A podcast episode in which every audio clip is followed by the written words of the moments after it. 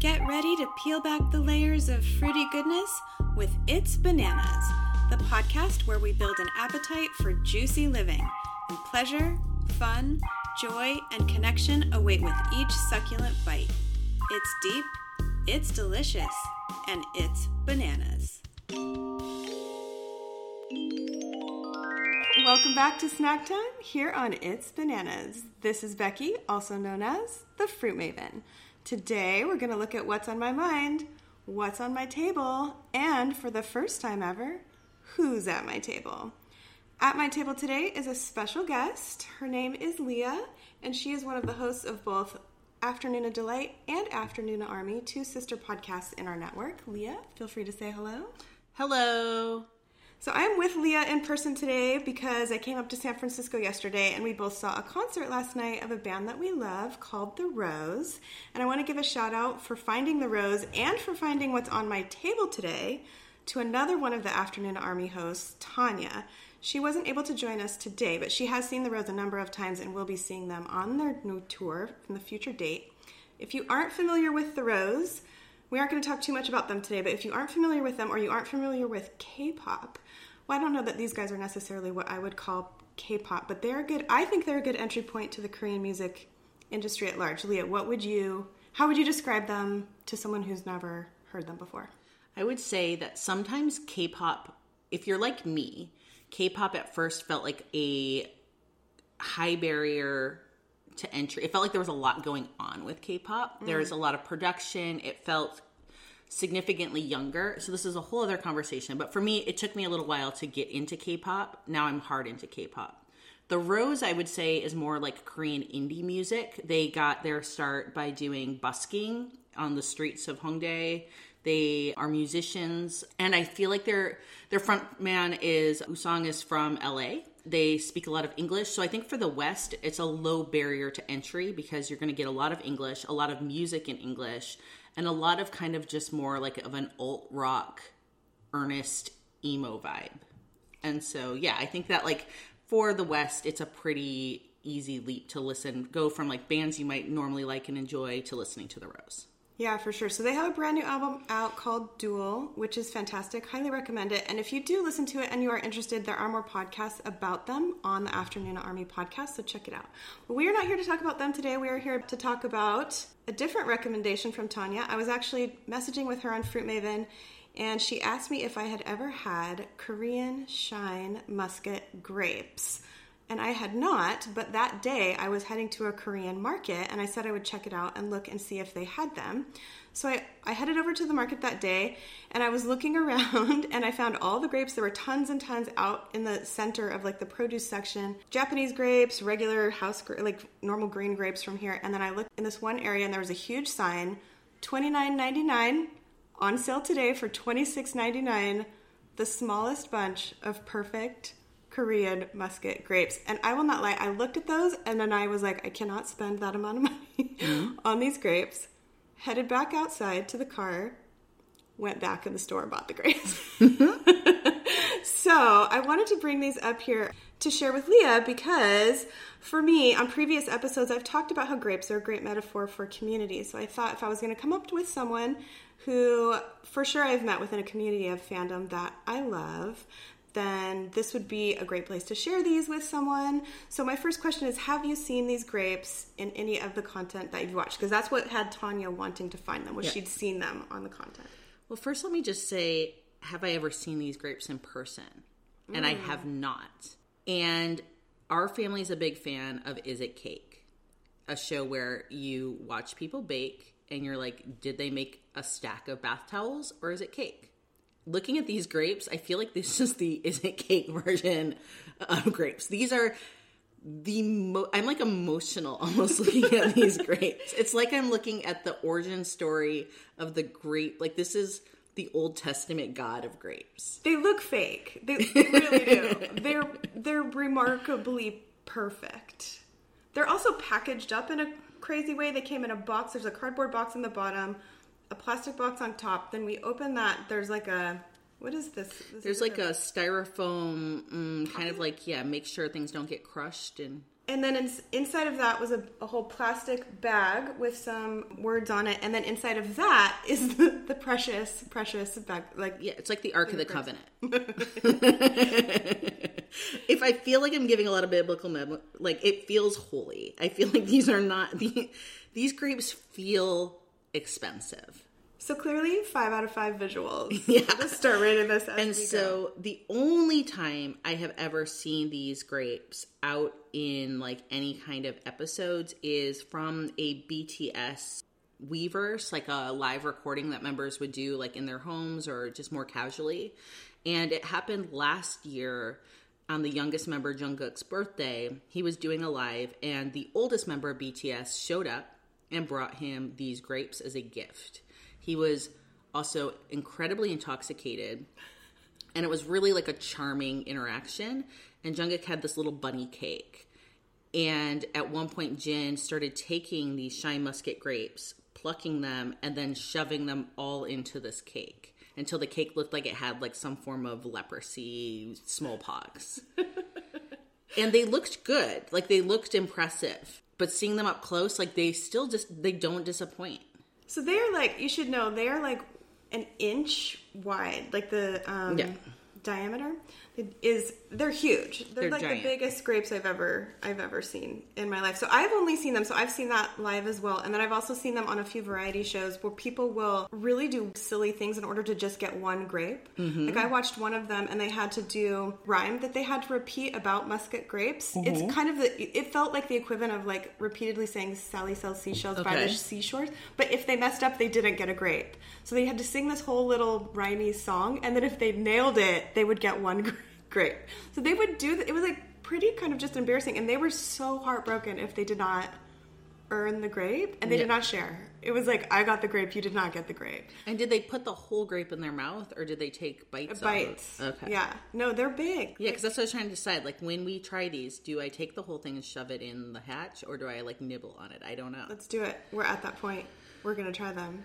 What are you gonna What are you gonna go for? Are you gonna bite it, or are you gonna? Um, I, I'm just gonna have to see once I hold it in my hand how I'm feeling about it.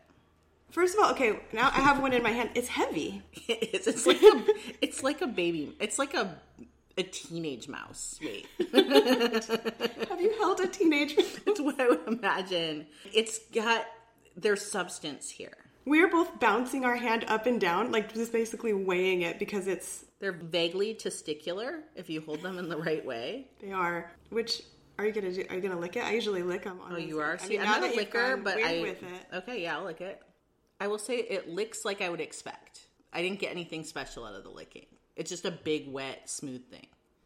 So we're gonna stick with the testicular vibe. Then. No, I would say if it was more, if it was going to be a true testicular, I'd expect more velvet and musk. You're right. to the scent yet. Okay, okay, sorry. So what's the next step? We try it. We taste it. Okay, I'm gonna bite the top. Are you biting the top I'm or bottom? bite it in okay. half. Hmm. Okay. Thoughts? So to me, this tastes like a pretty typical grape. I feel like it's very sweet. The texture is near perfect. I will give it that. Like it's a nice, firm, it's juicy in the exact amount, right amount of weight, a little bit jelly-ish. But it doesn't have a particularly unique taste to me. It just tastes like a nice, perfectly sweet grape. I thought it would be more interesting or unusual. Yeah, I would say even the flavor is not powerful. Mellow. It's yeah. a very mellow, grape flavor. So I'm gonna say my initial feeling was disappointment because I was because the visuals are like a thousand out of a thousand.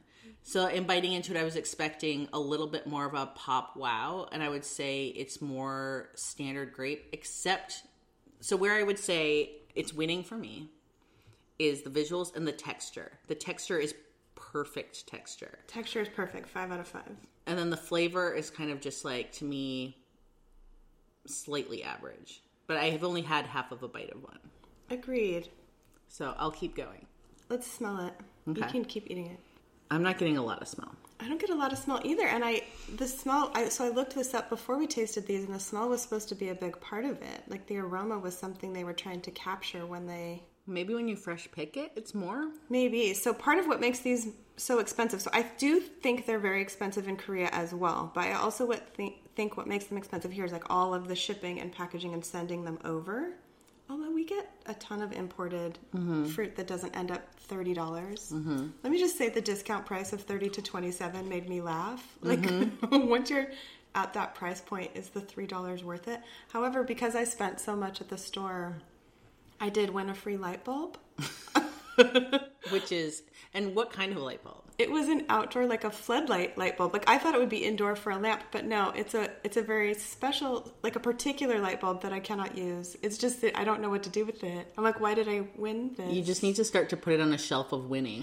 things I won for buying expensive fruit. A collection. So I feel like the price point is worth it for the wow, but not for the flavor. Like if you were to show up and I knew what these were, I'd be like, "Oh my gosh." Like I can see why people would bring this and be like, "Happy birthday, happy housewarming, happy something that's an event that I want to bring and make an occasion out of." This is not just bringing like a dusty bag of Safeway grapes. I agree. And if I hadn't paid it, if someone had brought these to me mm-hmm. and I didn't know all of this history, like if my expectations weren't as high, I would think these were the best grapes I've ever, like of your average green grape. I've had other more exciting grapes. I thought the Kyoho grapes were very interesting. They had quite a more complicated flavor. But for your perfect green grape on the table, these are really nice. I'd be like, wow, these are amazing. Do I think they're six times better or five times better based on the price? I don't. Mm. I think I also might. This is a me thing. I think that I'm realizing that I like sour in my grapes a bit, and this has the anti sour. This is like they're not going for a sour flavor in that fruit at all. Yeah, I agree. So it doesn't have the way I would say it is doesn't have like the balance of acidity that a hmm. really like the perfect fruit for me has. This is, stays sweet. It's just in the Yes, mellow but it's sweet. not overly sweet. It doesn't taste like cloying sweet. It doesn't. And it's funny because I'd also say that because of the size, that it should have like a watery flavor, but the consistency is anti-water, but it almost tastes like it's been watered down. Yeah, I think that's a really good description. So yesterday in getting Becky from the airport, I was dropping off some um some family friends who were going back to Canada and basically when when Becky showed up, she had a tiny bag, which I want to give commend. I want to commend you on this. This is a non sequitur, but I think it's important. Thank you. So she traveled with a very tiny bag, and her bag was half. She's like, my bag is half grape, and she wasn't kidding. But the other thing was like, I felt like we were also in a situation of like an Oregon life flight. Like this, we were having plans to like go to dinner or to go to lunch. It was hot out. I was like, these grapes are not going to be the grapes that you just leave in the car and hope for the best. These are almost thirty dollars. So my car has like a built-in car fridge. So we got the grapes into the car fridge. And my friends were pretty curious about all of this. Like this felt unusual. I mean, I flew grapes from San Yeah. Diego. and so before they left to get on the Caltrains to go back to San Francisco airport, we gave them each a grape, which later I think that we have the audio file. So when you edit this, Okay. well, weave in their reaction because I'm curious to see where they fall out in the grape. We are here at the Caltrain station experiencing our first K grape. It's uh, green. It has um, Bright flat, green. flat bits on the side where it was grown up against its siblings. on the bunch, a very tightly held bunch. Now we're going to take our first bite. Grapey. It tastes like a grape, but not as intense as like the best grape you've ever had in your life. There's no seeds. This is a very mellow grape. Large. Mm-hmm. Quite a large grape, about the size of a ping pong ball. Not quite. Refreshing. Smells like a grape. Not overwhelmed by the grape. I hope you have a lovely experience with your K grapes. Bye. So we didn't listen to it because we wanted to try this Yes, live and I'm have our own experience. So I'm loving sharing this because on the last when I did a full grape episode, at the end of it, I was having so much fun that I was like, I I want to be sharing this whole experience with hmm. someone else. So what I want to do is move into the deeper part of the conversation, which is how does it feel to talk about something you really love? So there's the experience of loving something yourself, and then there's what it feels like to share that with someone else. And so I was been thinking about that because I was coming up to share the concert with you and to do share these grapes with you, and then we of course met based on shared of, a share of loving of things. So obviously, you share things you love regularly as a co-host on your two podcasts that you're in. But thinking more broadly, or thinking back even before that, would you say that being deeply loving something or being a deep fan of something has historically made you feel more connected to the people around you, or has it made you feel more isolated? Like sometimes really loving something can feel weird, right? Or like no one else likes this the way that I do, or or the world doesn't understand the depth hmm. of your love. So would you put it in the pile of loving something makes you more isolated or more connected? First, let me have another grape Please do. because I feel like I need one more just to like think about it while I'm eating because I'm still not. You're needing more. It's yeah, it is an experience. I feel like I need to unpack. I'm not ready to just say goodbye to it. I feel like I haven't gotten to know it enough yet. I understand.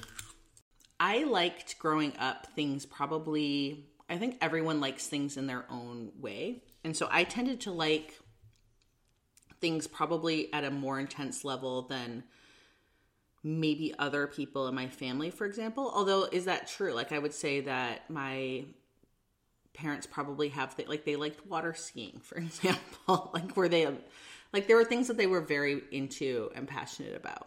I would say that like I'm trying to think of like the earliest things I can remember really liking.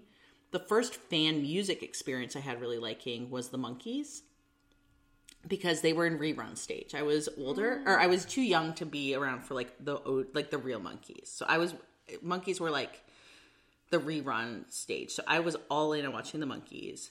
I had a record player. I would listen to Monkees. And so I took it to, and so that's all normal. That's all normal liking. Where I think I got a little bit more extra was, so then I started to get like old fan books. And I don't even know where my parents acquired these for me. So I give them some props for this because I don't think these were just at the store. Like, and I don't know where in like the 80s you were finding old Monkee fan books. So then I began to learn like Mickey Dolenz, the drummer of the Monkees, had a daughter named Georgia. So I was like, I don't love the name Georgia. I love Mickey Dolenz. And I remember like grappling with that and then being like, I just have to go all in on liking Georgia too. Like, I have to like that name because my favorite members named their daughter that. Oh, your love had to be whole, like 100%. Yeah, so I had to just sit and grapple until I was like, I fucking love this name. and so that's kind of weird. And then I also would go to the playground and we had bouncy horses. So I think this was like third grade.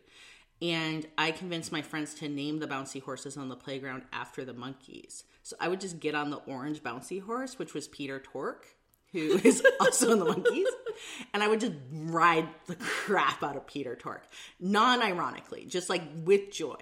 Like my bouncy horse was named Peter Tork and I would ride it. And I don't think my friends knew what I was talking about. Did they even know who Peter Tork was? I know. They just rolled with it. Okay. I think they just Peter accepted that that was just like how that was going to go, and nobody really questioned me. So I wouldn't say I was like the popular elementary school kid leading the charge and setting up a new trend. I think people were mostly just like, you know, sometimes I think when people talk about something and they don't get it, you can either get teased for it or people just are like, I don't know what you're talking about. I'm going to let it happen. Yeah, shrug and move on. So I think I got very used to people just shrugging and moving on with things I liked. And I just became really comfortable with that. Like my liking something was not required to have someone else like it. So I got very deep into Anne of Green Gables.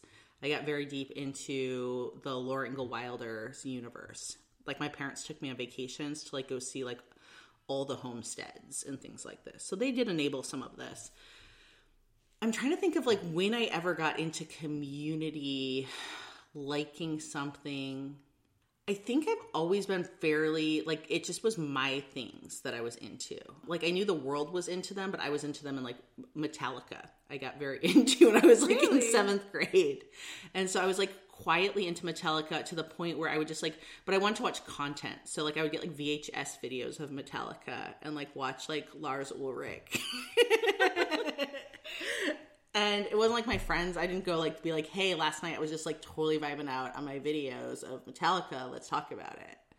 And then I'm trying to think of other things I went really deep on. Last of the Mohicans, I went really deep on, like deep to where I wrote a lot of fan fiction about The movie? Or is the book? There's a book too. I did not enjoy the book. Okay. I will say the book is one out of 10 stars.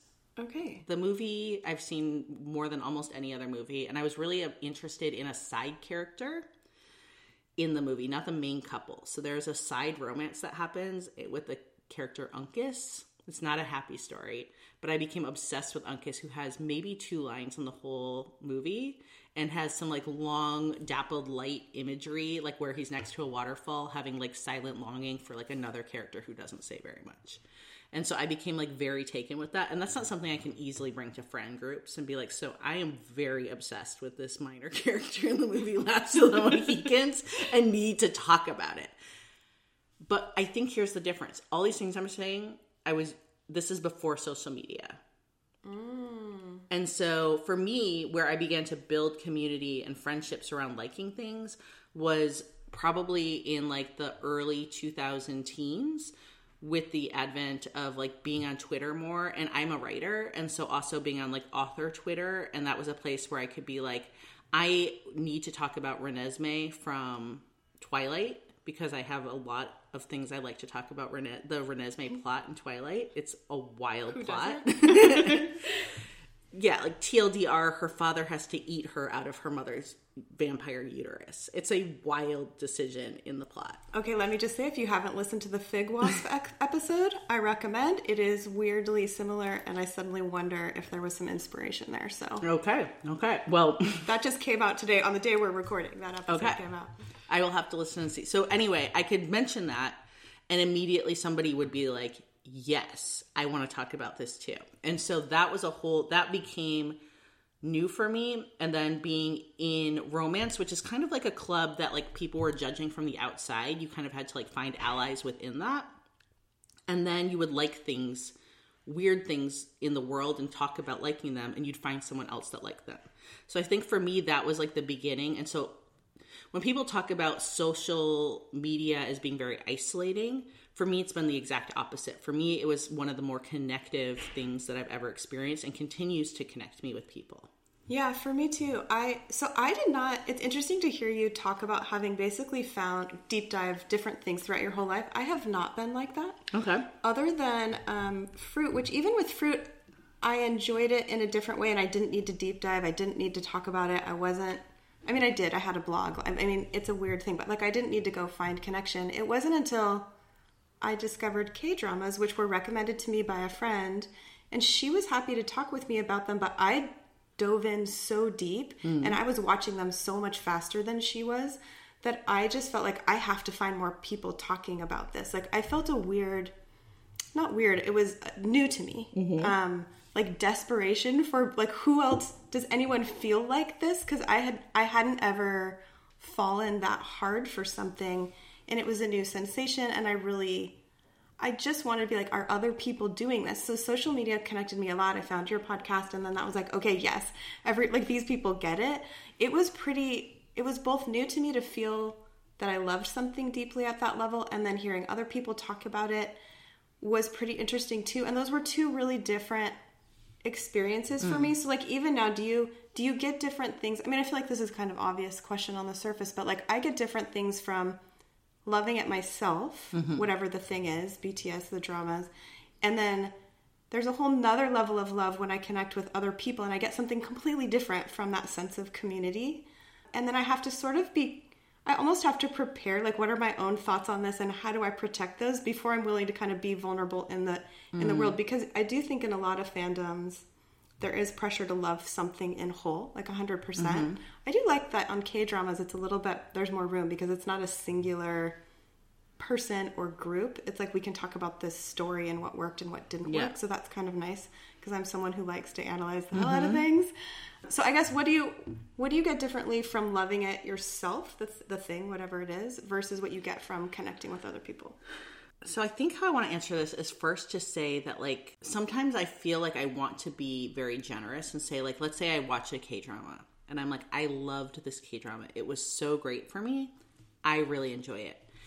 If it didn't connect with you, that's fine. We all like what we like. Like on the surface, I feel very much like this, and intellectually, I feel like this. But there have been times where I've loved something so much that if someone's like, I actually don't love that at all, I'm not like, look, I can't be friends with you, but I have like an emotionally visceral reaction. And we talk about this on our on our podcast for um, Afternoona Delight, where sometimes if one of us is really liking something, we'll be like, look, you just need to know that I'm in this place with it. That like it's not just gonna be like, let's discuss the tropes and the plot. Like I'm having some sort of thing.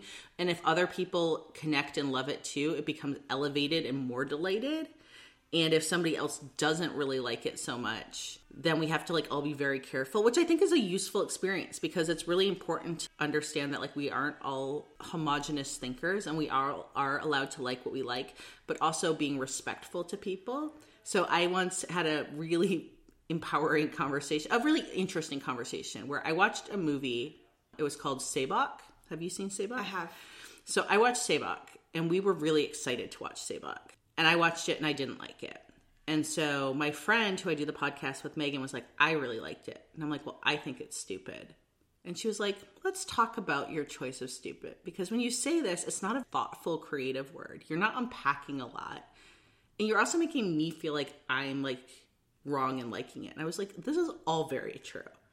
And so I was very comfortable with her. Like normally in life, I wouldn't be like, you like that? That's stupid. But like we are very close.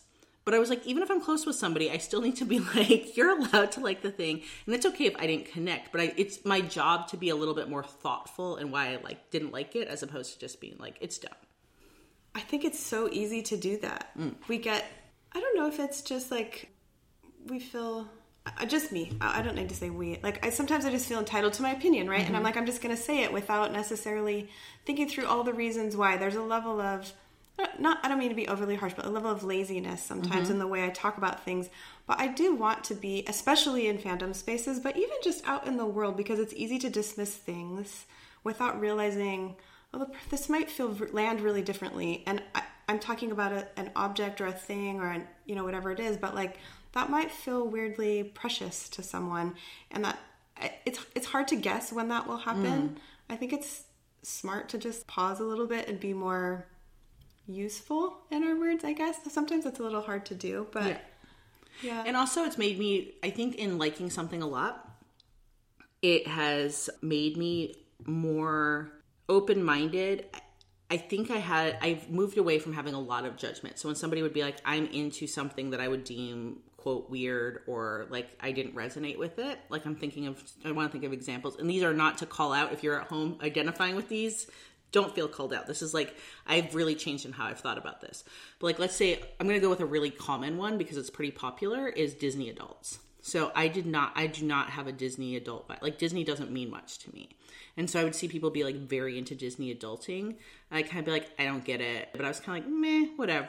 Whereas now I'm like, I'm really curious. What is it that's making you excited? Not to prove it to me, but like I'm just excited to like hear people be excited about things. And so I think that's the big shift I've had probably in like you know my last like decade has been moving from more like what seems like it's not just nothing I like is cool. As I'm saying this, I'm like you know having a bouncy horse named Peter Tork was never cool. I think I was able to like I think I moved to a place. I think that was like my youth. I think I was very open to liking whatever and being like this is the weird stuff I like and I'm me. Then I think I went through a period where I'm like I like more like that literary fiction. I like cerebral things. I want to be intellectual. I like stuff that feels like it's important. And then when I started to realize, actually, I just love commercial shit. Like, I love commercial fiction. I really love commercial music. Like, I am, this is where I want to be. And you can still make that smart. I think that's where that's been like my growth area in the last 10 years. And coming into community with people who want to talk about that rather than being like, well, it's just pop music or it's just this. Like, whenever you put it's just on something, I'm like, well, anything can be deep dive to the ninth degree, including grapes. perfect Perfect grapes. Yes no i totally agree with you i've had a similar thing in the last year where i've started asking people what they're into or what they love like i went to a dinner a few weeks ago and i talked to someone who ended up i found out he was really into japanese anime and it was so fun to watch him light up and mm. talk about that. And if someone had said to me, Would you be interested in hearing someone talk about Japanese anime for the next 45 minutes? I'd be like, Not really. But talking to someone else who loved Japanese anime and watching, I'm interested in what he loved about it, what was exciting to him. Like all of that was riveting to me once the lens in my mind was just a little bit different. Mm. And then suddenly at the end of it, well, I watched him just enjoy this thing out loud. And a couple of times he felt a little bit, are you sure you want this level of detail? I'm like, I'm sure. Give me mm-hmm. all of it. And by the end, I was like, you know what? I think I kind of want to watch Japanese anime. How can someone love this at this level? Like, I need to know what this is mm-hmm. about. It's very infectious when I put down that judgment lens of, Yeah. oh, I know I do I, or don't like this, or I am or I'm not interested in it. Similar, I listened to a guy talk about the video game he's into at work for an hour and it's like I didn't think I was interested in that thing, but I am interested in what people love and how they love it. That just kind of adds it all starts to spiral for me. Yeah, and if you think about it, like, how do we meet with people? We were like, what do you do? Because, like, that's the polite thing to do is what do you do? And if you're like, I am a marketer, I work in higher ed, it's like, you know, I normally will care, but I'm not going to be like, let's sit down and deep dive what it is that you love about this. I mean, maybe I should more, but like, I feel like it's very surface, and that's just how we meet people and how we put people in boxes. And I've just got, I wish we could meet people and be like, what are you really into? But we're not in a safe place as a culture to do that either. To be like, open up and be very vulnerable about this like weird thing you love. Maybe you're into like, I don't know, whale reproduction. I don't know what it is, but like whatever it is that you're into. Because even for me right now, I'm thinking like I'm very confident in my fandoms. Like I don't, if somebody's like, I think it's stupid, I'm like, I think you're stupid. Like it just doesn't like worry me. But I also am very much I don't open up about it unless somebody really is like, I want to take time to ask questions and be curious. If somebody looks like they're just kind of going to be like dismissive, I'm like, why would I waste my time and my energy and like my thing that's special? Why do I want to like put your like little fingerprints all over it? I'd rather just keep it to myself. Like, I don't need you to like it. But what's interesting is that like I have a friend that you know now, high school friend. Her name's Erin. I don't think she'll mind if I say her name on the pod. But we hung out last year and I shared very like high level like I normally would. Like I am really into this group. BTS now. It's a thing for me. I enjoy them. And I kind of just left it at that. Since then, she has found her way into the fandom in the last year. And she was like, You really underplayed that when we were together, like on our vacation. Like you really did. And I was like, But I didn't have a need for you to like them. Like I didn't particularly think that you would and i just didn't feel like it needed to be like taking up that space like for me it takes up a lot of space and i'm happy with it but i don't always feel like i need to share it and now i kind of wonder like how much should like this is the evangelical question. How much do you share the good word of the stuff you like? And how much do you say look people will just come to it if they're going to come to it or not but i don't need to like be like the mlm of my joy or like the religious zealot of my joy? I think, you know what? I think my answer to that question is that it's worth sharing because even if I think it would have been valuable to me to hear other people gush about the thing that they love, one, maybe I would have gotten introduced to that thing and I would have loved it too. But probably more important for me, I would have felt like loving something at that level is okay. Hmm. And I don't know I don't know that I walked around thinking it wasn't okay, but I might have. I think I did. I think that was there somewhere. Like really letting go and falling in love with something came to me so late in life, but and I can't help but wonder how much of that was society pressure that I didn't allow myself to go there until I was in a very confident adult space where I was just like, I love this thing. I remember watching the first K drama I watched, and between episodes, I would literally in my mind ask myself, Am I allowed to be this happy? Like, what was it it was King's Affection. that was your first That one was my first one, which is an odd start. yeah Um, that is an unusual start. I could not figure. I was like, "What is happening right now?" I asked myself over and over, "Am I allowed to be this happy?" Which is a very odd. Why was that the starting point? And I was like, "I am.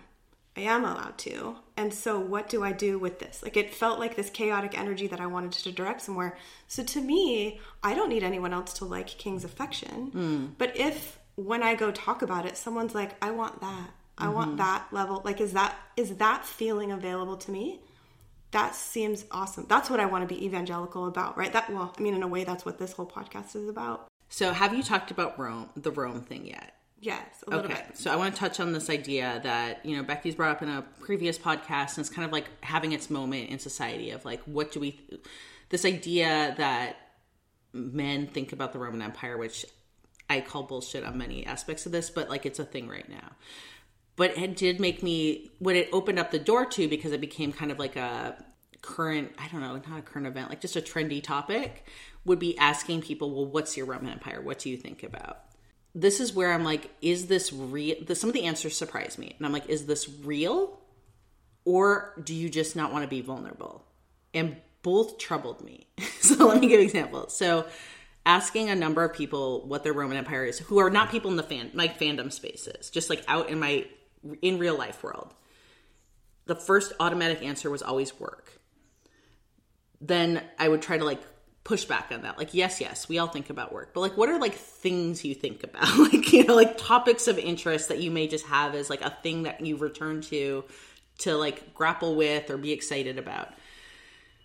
And I mean, I didn't get very far. Like, people were like, I don't know. I think about like making my to do lists.